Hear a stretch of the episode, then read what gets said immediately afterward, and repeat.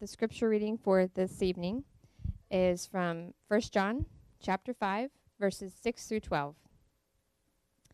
This is he who came by water and blood, Jesus Christ, not by the water only, but by the water and the blood. And the Spirit is the one who testifies, because the Spirit is the truth. For there are three that testify the Spirit, and the water, and the blood, and these three agree. If we receive the testimony of men, the testimony of God is greater. For this is the testimony of God that he was born concerning that he has born concerning his son. Whoever believes in the Son of God has the testimony in himself. Whoever does not believe God has made him a liar, because he has not believed in the testimony that God has borne concerning his Son. And this is the testimony that God gave us, eternal life. And this life is in his Son. Whoever has the Son has life. Whoever does not have the Son of God does not have life. This is the word of the Lord.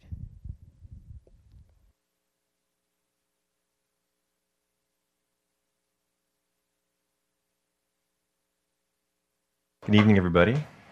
How's your weekend going? Let's see if we can change that. Just kidding. Uh, welcome to Portico Church. My name is Jason. Um, I am lead pastor over at the morning service, and man, I just look forward to these days when I get to come over and preach um, over at the Clarendon campus. So um, it's it's a family aspect here. We Steve actually comes over and preaches at HB Woodlawn, our morning service as well. So it's something that we truly enjoy to do together, and just to be encouraged um, for you over here. Uh, it's it's great to see what the Lord is doing. Like He's not just building a service or populating an organization. He's building a family, and that's what he does. He's been doing it since the beginning. So be encouraged that you're a part of that uh, and that the Lord is using you. I know that I am. So thank you. So indulge me as I'm not used to the way that things go over here, so I'm sure that I'll mess up the liturgy a little bit. Uh, but we have been preaching together through First John. Uh, today we're going to be in chapter 5, verses 6 through 12, uh, which you heard Kelsey read. And John has been building assurance. This is the one singular point of this letter. He's writing to a church that has been overturned to a degree. People that were trusted left and then they came back into the church and they began um, telling the church that, hey, you know what? I think we've got the whole Jesus thing wrong a little bit. There's something about him that's different. In fact, we're not so sure that he's fully human or we're not sure that he's fully divine. So they were, they were taking what was true about Jesus and causing speculation in the church, and this caused trouble. So his desire is to build absolute confidence and assurance in your faith. Now, the way he's done that so far in the book is he's, he's been talking a lot about um, confessing Christ and confessing sin. He's been talking a lot about loving one another, loving God. He's talking about just simple obedience. And as we do that, um, this isn't the foundation of our, of our assurance, but we experience it. We get to actually experience internal assurance as we do these things. Today's weird. I'm just going to be honest. The text that you heard, if it sounded strange to you, it's because you heard it right. Um, he starts to swerve in chapter 5, and instead of talking about these things love, obedience, um, and confessing Jesus and sin now he's talking about faith. So he closes his book speaking a lot about faith and how your faith actually builds assurance. Uh, so the question that I would lead with today is when you think about your experience of faith, uh, maybe you came to salvation um, younger and you're like, oh, I've always been raised in the church. I've never really had an experience of salvation. I've never really had that thing. Or maybe you had a very um, I don't know, a great experience of salvation where you just knew that you knew, you had a great moment of clarity, somebody shared the gospel with you, received it, and your life has never been the same. Can I ask you a question? Or maybe you're, maybe you're not a believer. Maybe you're like, yeah, okay, that's great for you, but I don't believe. Let me ask all of you in the room how important is it to you to have that experience of faith? How important is your experience of salvation? Um, that personal testimony, if you will. How important is that to your faith? I remember um, working with somebody. It was not at Portico Church, but it was years before I was in ministry. And we were talking about God. Um, we just had, it was between flights, and we were just chatting. And she said, You know what? Here's how I know God is real. I know God is real because when my mom passed away several years ago, we prayed for a sign that God would give us to know that she's okay and she loved red cardinals. And like that day, I saw a red cardinal um, on the windowsill, and I know that was my mom, right? And so I get that, right? Before we roll our eyes at that we need to understand how knowledge and faith and belief works.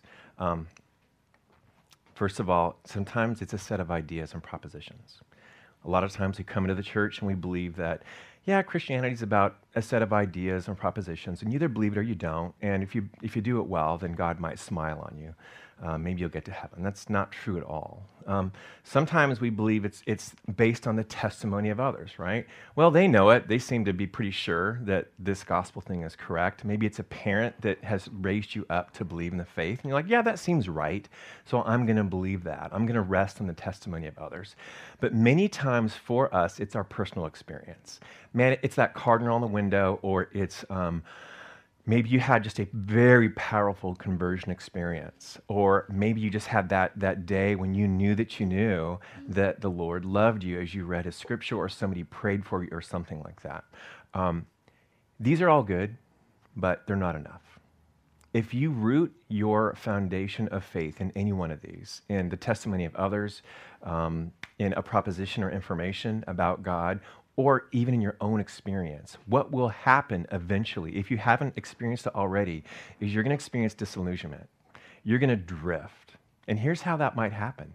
Uh, somebody that maybe shared the, their faith with you, maybe a parent, man, maybe they go off the rails. Or maybe it was a pastor and they had a huge moral failure. Or maybe they, they're not following Christ anymore. What happens to your faith? Have you ever had that happen? Like I've actually had that happen to me, right?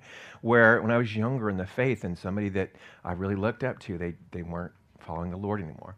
Um, now what? What about, uh, what if you're, you're relying on your own personal experience and there comes a day when you know, I just don't feel it anymore. I don't feel like the way I used to. I don't have that first love anymore. Now what? What do you do? Are, does assurance just get chucked out the window? What do we do? Um, and what if a new and better idea comes along? Like you have a clear idea of what the gospel is. What if somebody says, I don't think so? I think you're getting it wrong. In fact, I can prove it to you. Does that upend your faith? Um, this is the question that John wants to answer. What are you holding on to? Where do you anchor your faith? Information, a proposition, in testimony, in your own personal experience all of these are not enough for us to live on.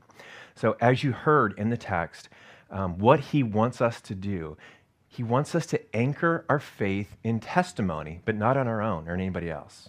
He wants us to find our assurance in holding on or holding on fast to God's own personal testimony. Now, this is strange because he's, he's asking you to hold fast to something that God is testifying to.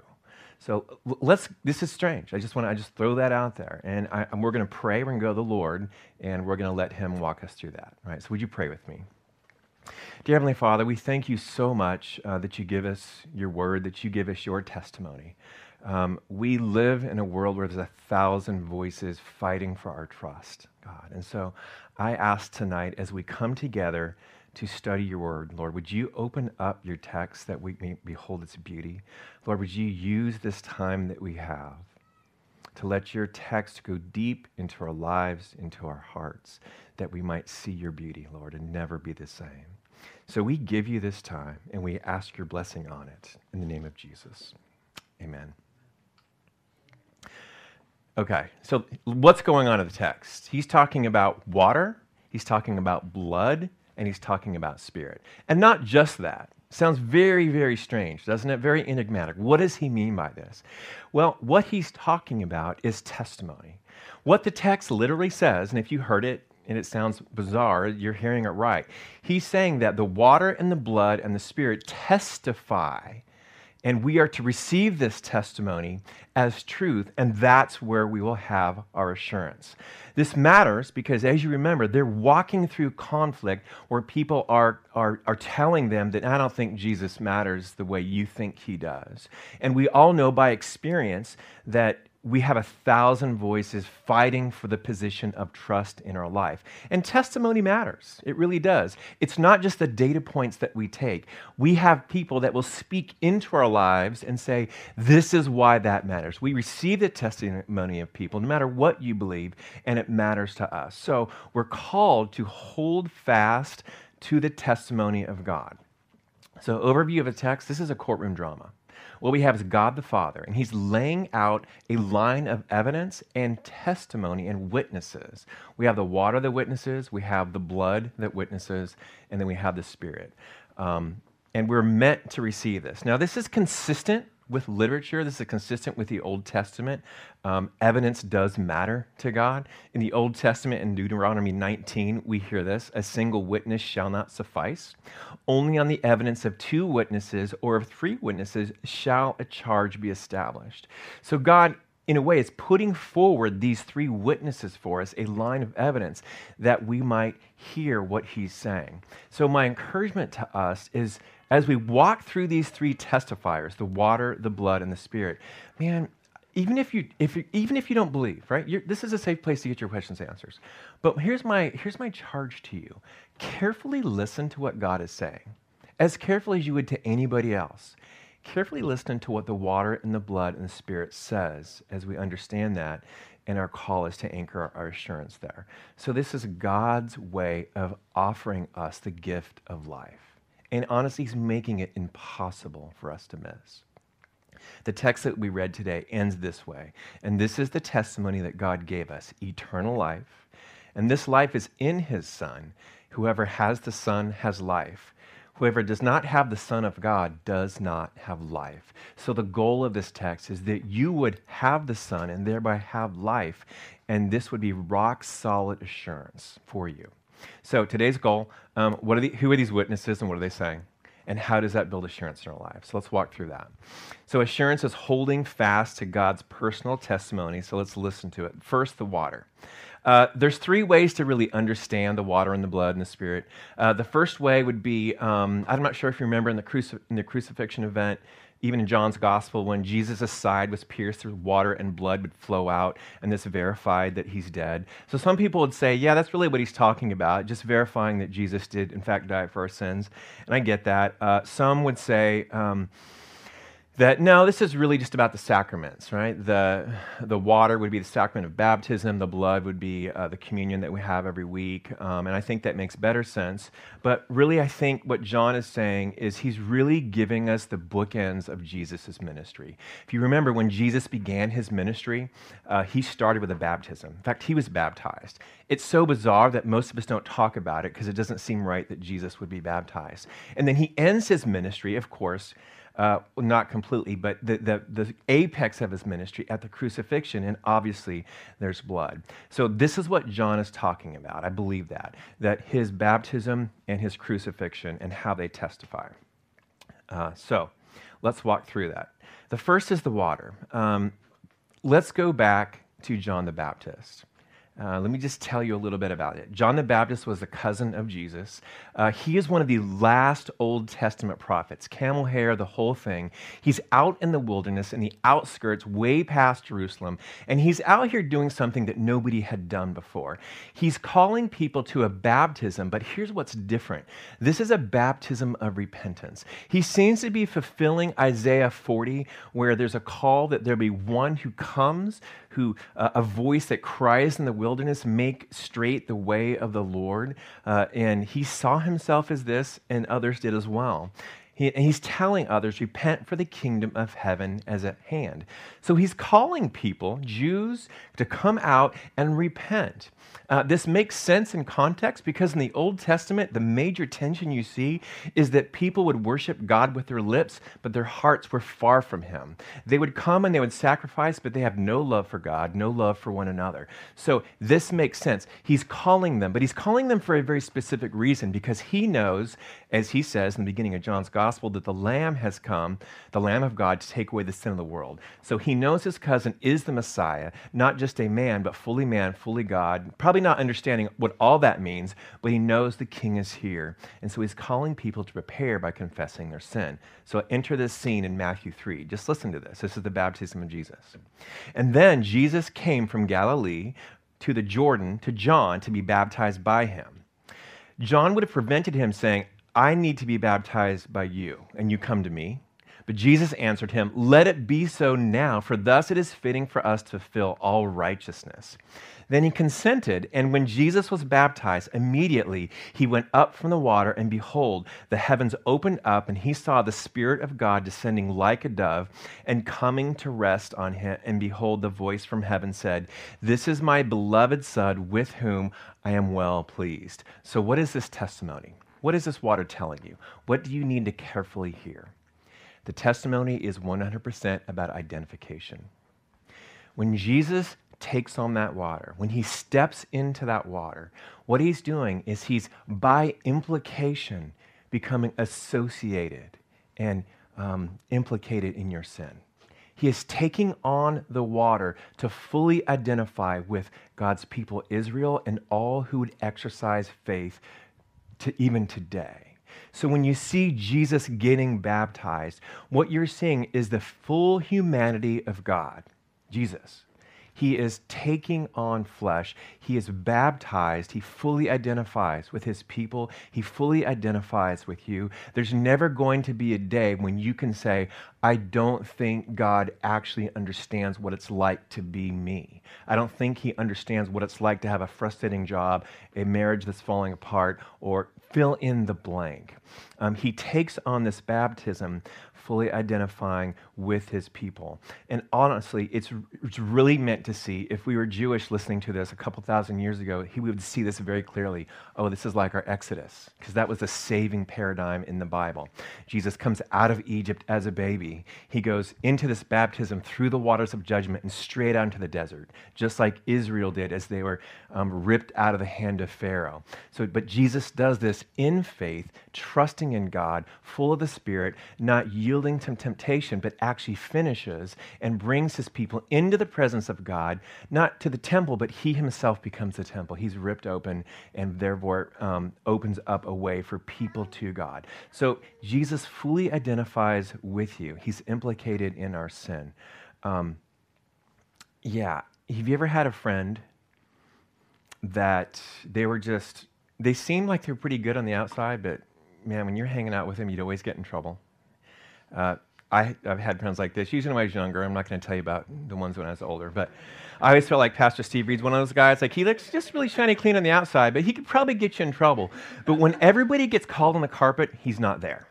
And everybody believes him. I wasn't there, right? I would never do anything like that.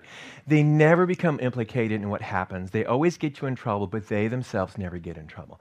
This is the exact opposite of what Jesus does he walks into the water not as one who, who has sin, but one who's going to share in the sin of his people. This is so important because he shares everything with us. Everything. Um, he doesn't take on this baptism because he has to repent. In a way, well, not even in a way, Jesus is repenting for you. He's walking into the waters to repent for you. Um, why does this matter? Because if your assurance rests on your, the efficacy of your repentance, you're in trouble. Do you repent perfectly? I don't. Is that a problem? It's a huge problem. It's a huge problem. So Jesus doesn't take away your need to repent. So let's not go there. But Jesus himself is, re- is beginning to repent for us. He's identifying with our sin. This is huge. Um, this is huge. A Puritan put it this way He said, Even our tears of repentance must be washed in the blood of the Lamb. So that's the testimony. Jesus is identifying with you personally. The experience that you have when you listen to this testimony and you join it with faith is Jesus is, is no longer just the King, just the Savior, just God the Son. He's your high priest. What do I mean by that? Hebrews 4 will help me explain it. It says, Since we have a great high priest who has passed through the heavens, Jesus, the Son of God, let us hold fast our confessions. For we do not have a high priest who's unable to sympathize with our weaknesses, but one who in every respect has been tempted as we are, yet without sin.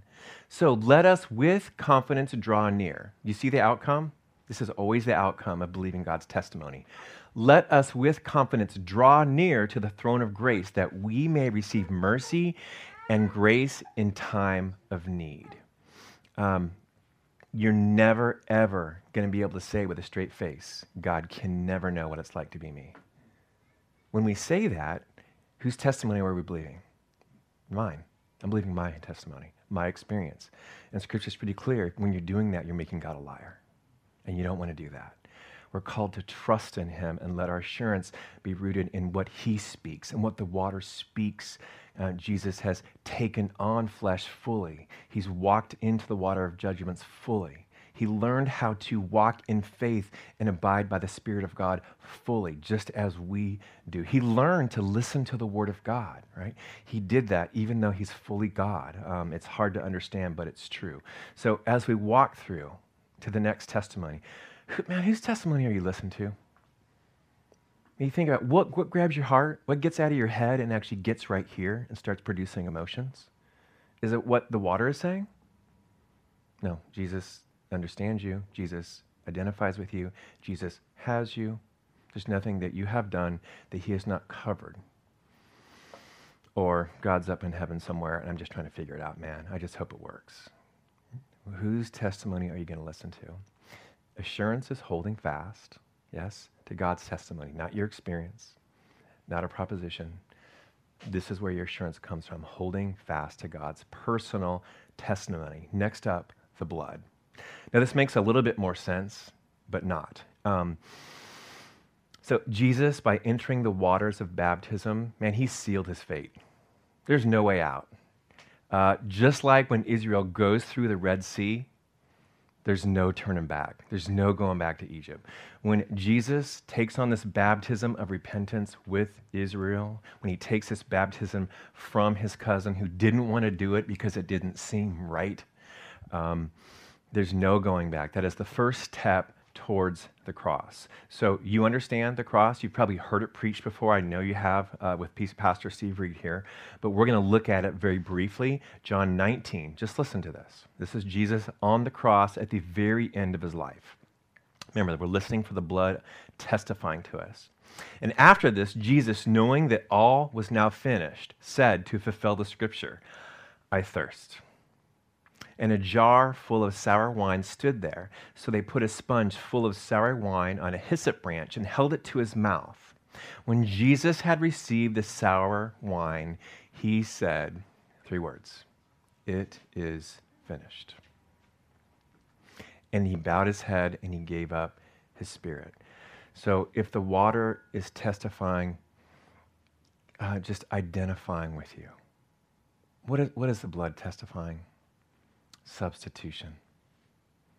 This is Jesus teaching us. This is the blood teaching us that in this, these three words, it is finished. That is Jesus telling you basically his work for you is finished. Right? He has lived out his life in faith, trusting in God the Father, as God called him to. And it was hard. Right? It was hard. And he's gone to the cross and he's become a sin bearing substitute for you personally. See, if we don't understand the water, then the cross can just be a moral example. He's dying for sin generally. No, no, no. He's taking it on for you. He identifies with you in the water completely. Now, this identification becomes substitution. So the blood testifies this you stand clean before God. Wouldn't you think that would be the water? The water washes. No, the water's judgment, friend by the blood you stand clean. Am I making that up? You should ask me. No, I'm not. Um, 1 John 1. It sounds good, right? But you, you got to check this. John starts out his letter that we started by explaining this. He says, But if we walk in the light, that means if we're actually receiving the testimony of God as He is in the light, we have fellowship with one another, and the blood of Jesus, His Son, cleanses us from all sin. So you see the full divinity of God on display in the cross. Nobody else can pay this. Nobody else has the credibility, has the record to pay this price. Nobody. You certainly don't. I certainly don't. So Jesus reveals his full divinity here and he cleanses us. So, this is the testimony that the blood is speaking to you that you must receive when you're um, when, you're, when you're operating in a faith, that because of the blood of Christ, you stand before God completely clean. The blood teaches you that you are forgiven, your shame is removed, your guilt is wiped away, your sin is blotted out. Yes, God still sees you, and yes, it does matter that you obey, but not because you're earning God's favor, but because you have it, and you have His grace, and you have His love, and you have a clean record. And more than that, you have righteousness before Him. So that is the testimony that the blood is giving you. What does that feel like? What is the experience of that? Well, friend, it is a cleansing that is so powerful and so permanent that you no longer, as a believer, have the freedom. Hear this God's taking away your freedom. You no longer have the freedom to see yourself in any way other than how God sees you. Now, when you're listening to First John, it's all family language. Um, we have been called the children of God. What kind of love is this? Right? Loving one He calls us his kids, his children, right? Sons and daughters of the living God. Your sin will teach you that is a lie, and you will back off a little bit from God and from his people. So when you start to believe that testimony, the blood's testimony is very important. You stand clean before God. You stand clean before Him. Um, think of it this way if you were out hiking and you saw some friends uh, on the way back to the parking lot and they're like, hey, we're going to go to dinner, let's go. Come over to my house. And you're just full of mud. I mean, full of mud, right? It rained and you know, you like to hike and you just got mud all over. Would you go sit down at their table and eat with them? I know you would, but most of us, would we go sit down? No, we wouldn't. I'm full of mud. I ain't coming into your house. This happens with God all the time. You do not see yourself as clean. You do not believe the testimony that God is giving you through his blood. It doesn't make sense to you because you see your sin and that's more present than the cross. And so you'll be like, hmm, I like it's good. I'm just going to stay at arm's length because this is safer. And once I get myself cleaned up, then I'll walk into God's presence. You're misunderstanding the gospel and you'll never go. You'll never go. If you don't come now, you'll never go. So the blood testifies that you are free before God, that you are clean. So whose testimony do you believe? Are you going to believe the testimony of your sin, your weakness, your inability? Are you going to believe the testimony of the blood? You, you have to make a decision. Um, one makes you true and God a liar. Don't choose that one. You're clean before Him. So assurance is holding on to the personal testimony of God. How's it personal? Water doesn't seem very personal to me. It seems like water. Blood doesn't seem too personal to me. Well, there's a key here. Did you see that it's not just the water and the blood, but the Spirit? Now we know that the Spirit of God is not a sidekick, is not an essence. The Spirit of God is God, right? God the Spirit, fully God. Um, and so you can grieve the Spirit. But here's the key of the Spirit. Um, let me ask you this: If you, if, when you have a friend, or if you're married, um, and you just you're just so in love, or you have a girlfriend or a boyfriend, or you just have this friend that you just like, we've been friends forever. When you're giving information about this person, when you're talking to other people about this person, you just light up. You don't have to look at notes like, oh, yes, this is my wife. She's a wonderful person. And no, you're like, oh, she's great. She lights up the room. You're going to want to know her. Um, she's amazing. You go on and on and on. See, when we testify about people that we're in love with, our testimony is accurate, it's full of energy, it's clear, it's concise.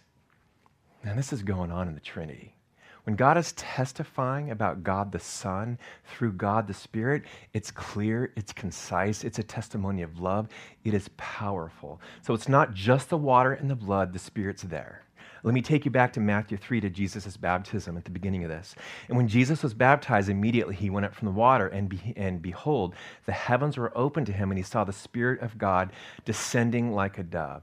So, this fulfilled prophecy, also in Isaiah, we were to know who the Messiah was by the visible expression of the Spirit of God coming on to this person. So, he's, he's, he's full of the Spirit of God. This is God's chosen Messiah.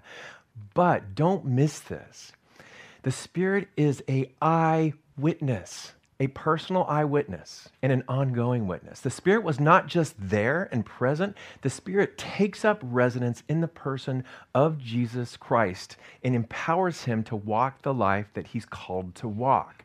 So he is a visible eyewitness two millennia ago of what happened in that water. Right? This is this is not mythology. This is not just like, well, that's a nice thing to know. No, the Spirit's there you see God the Father, the Son, the Spirit there as Jesus is baptized. So eyewitness. And then to the cross. Hebrews 9 13 tells us Christ, who through the eternal Spirit offered himself without blemish to God to purify our conscience from dead works that we might serve the living God. So the Spirit of God wasn't just poured out into the Messiah and then he rolled out. No, he was in Christ, just like he's in us if we are in faith. And do you know how Jesus endured the cross? Do you know he got through the Garden of Gethsemane when he was ready to check out? Do you know how he stayed? By the power of the Spirit.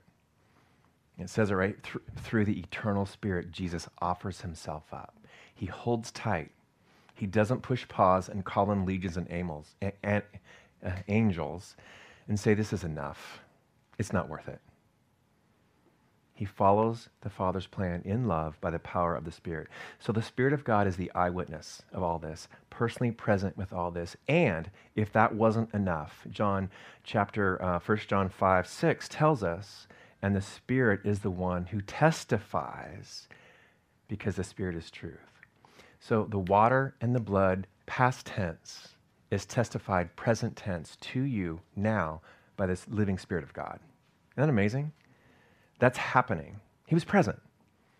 When you, when you want to know something, when you want to understand a testimony and a witness, you want somebody that was there. You don't want it secondhand, right? You want the testimony. You want somebody that I was there. I can tell you exactly what happened. And the Spirit of God testifies to you, both through His Word, through other people, um, and even internally, that this is what's going on, right? God loves you, God has you, God has cleaned you. So, this is the testimony of the Spirit, possession. You're possessed by God and you possess Jesus, right? Whoever has the Son has life. This is what the Spirit of God is teaching you over and over and over. Whoever has the Spirit has the Son. Whoever has the Son has eternal life. This is the testimony of the Spirit over and over. What is that experience? Well, God says it eternal life. If you will join this testimony that the Spirit's giving you right now with faith, you will have eternal life. Does that mean heaven? Not really. It does, but it's, it's, that's really not the gist of it. Yes, you have a future, and yes, it's very different than now, but eternal life is now. Remember what the water and the blood testify. You have a position before God. It's not neutral, it's righteous, right? You are before Him. Um, God has taken up presence in your life, right? You, you are in, uh, he gives you the Holy Spirit. He's in us and among us. And, and by that, as you learned last week, we have the gift of his law and we can obey it, right? We have power to have be a new creature in Christ. This is visible, this is present, this is part of the ministry of the Holy Spirit. So I'm telling you that your assurance is depending on this. Uh, that you would hold fast to the personal testimony of God, specifically as He testifies through the water, through the blood, through the Spirit about his Son. This is where we're meant to get assurance. Always, always, always. And as we do this, as we hold fast to these external witnesses, what happens is we start to build an internal assurance that will not go away and will not let go of us. This is where John wants us to go. This is where the letter is taking us. So, so let me ask you this, friend. Is your faith based on a proposition? I heard the gospel and it sounded right at the time. So I, I prayed the sinner's prayer. Is that enough? Uh, maybe it was a testimony of somebody else. Like my mom and dad believed it. I trust them. So here I am. Or maybe you had just a powerful experience of salvation. And you spent the rest of your life looking backwards, trying to get it again. And it just, it just slips through your fingers. No, no, no. Take the testimony of God now. The risen Christ now is calling you to trust him. Move towards him now, right? Put your trust in him now. Uh, you are clean before God now. Yes, it's good to have the proposition. It's, you must know the truth. It's good to have an experience of salvation. But they, man, come on, life is tough and they come and go. But Jesus does not come and go, right? He is, stays with you, and we know this. So, um, where, where is your faith? What's it based on? What are you holding on to? And you say, well, I don't know. Well, how about this? Does your life teach others that God is trustworthy? Like when they look at your life, would they say, hmm, you're weird? I get that a lot. But here's what I can tell you. For whatever reason, they see God as more trustworthy than even themselves. Does your life teach that? Does your life, do we as a church teach the world, our neighbors, our friends, our coworkers, this one thing God is trustworthy? There's a lot of things I know and a lot of things I don't know.